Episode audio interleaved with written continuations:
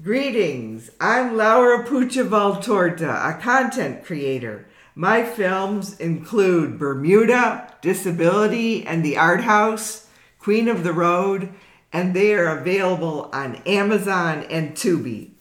Today, we are making our podcast Dante's Music. I'm here with my son, Dante Valtorta, who is a singer, trombone player, and piano player.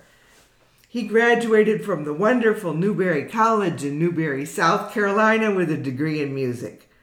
He likes to attend karaoke with his pals and sing to the crowd.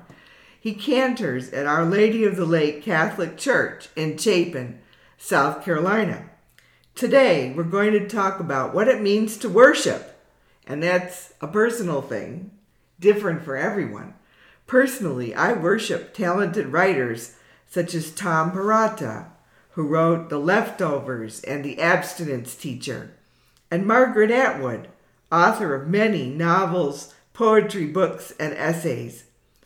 Margaret, I like to call her the great goddess, wrote Oryx and Crake and the MaddAddam trilogy. Both Atwood and Perrotta teach us a lot of stuff about life and the universe with a sense of humor and irony. Dante, are you going to give us some songs of worship? Yes, indeed. Okay, what are you going to play first? The first hymn I'm going to make is Every Move I Make uh, by David Ruis, and it's from this book of hymns. Okay, go ahead.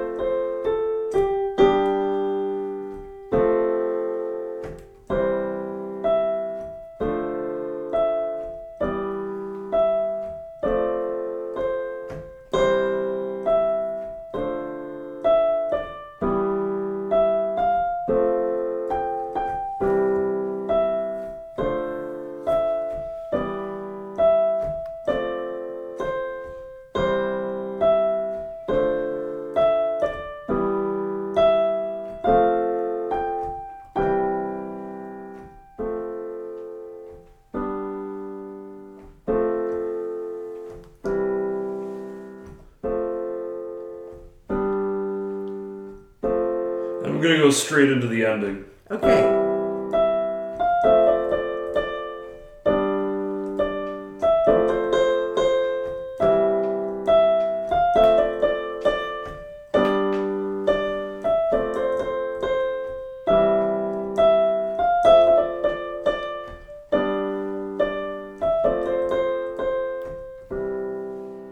Okay, and so Dante, would you now sing us a, a, um, some kind of a hymn or a song that you consider to be a song of worship? I'm gonna um try to be a little bit like um Stevie Wonder here, I guess. Uh, maybe not. No, no. I'm sorry. I don't. I don't mean to slander his name like that because it's not gonna be that good. But I'm gonna try to sing and play at the same time. Good. I'm gonna sing this song, this hymn called "Glorify Thy Name." Great, yeah, that's it. From this hymn book. Okay, go ahead. From this hymn book whose name we shall not disclose.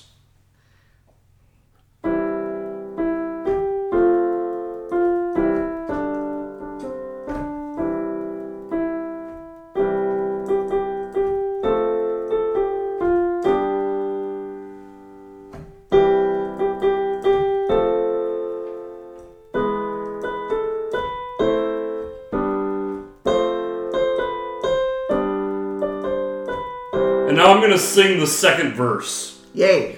Jesus, we love you, we worship and adore you. Glorify thy name in all the earth.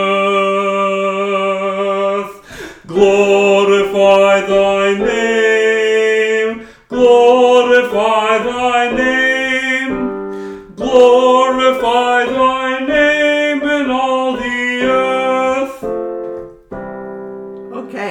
that's is that something that they sing at the Catholic Church, or no, no? this is um this is from a book that can be used for any denomination. okay. So So do you have a third song for us, or I, I yeah, originally that was my plan. Would you mind if I Please. played? Okay, this do, is, what is? Just give the title of the third one. This is called, although we're, we're it's a little bit off season for this. that, that'll be funny when, when I reveal what the name is, I think. Uh, this song is called Give Thanks.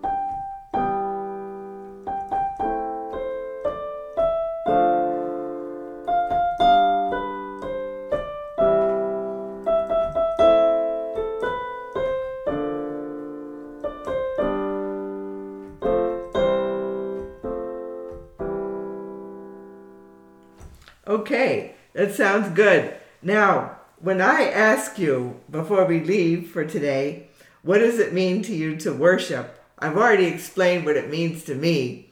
What does it mean to you?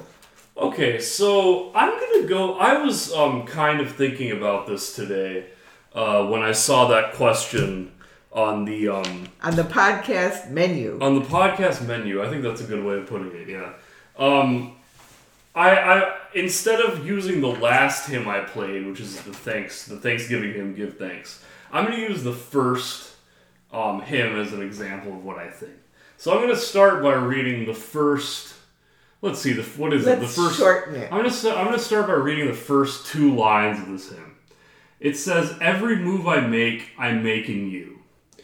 You make me move, Jesus. Every breath I take, I breathe in you." Okay, so what does that No. mean to you? See, to me, what that means, if, if we if we look at like people of all philosophies, beliefs, religions, whatever, people of all walks of life, all seven billion people on this planet, and we take away the concept of God, we have, as humans, no one is ever going to be perfect, but as humans, we have to try to make uh, every single move that we make for the benefit of society and not for destruction.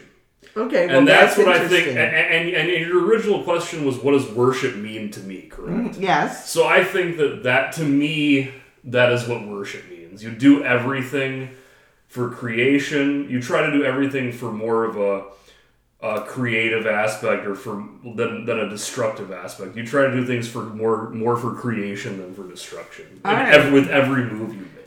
That's a good synopsis. And what I want to say is that from my perspective, life has a creative side and a destructive side. And what some people mean by worship is thinking about how to strengthen the creative side of humanity. Okay, um, dear listener, thank you. We'll see you next time. Thank you, listeners, and uh, thank you, Mother, for this fun interview.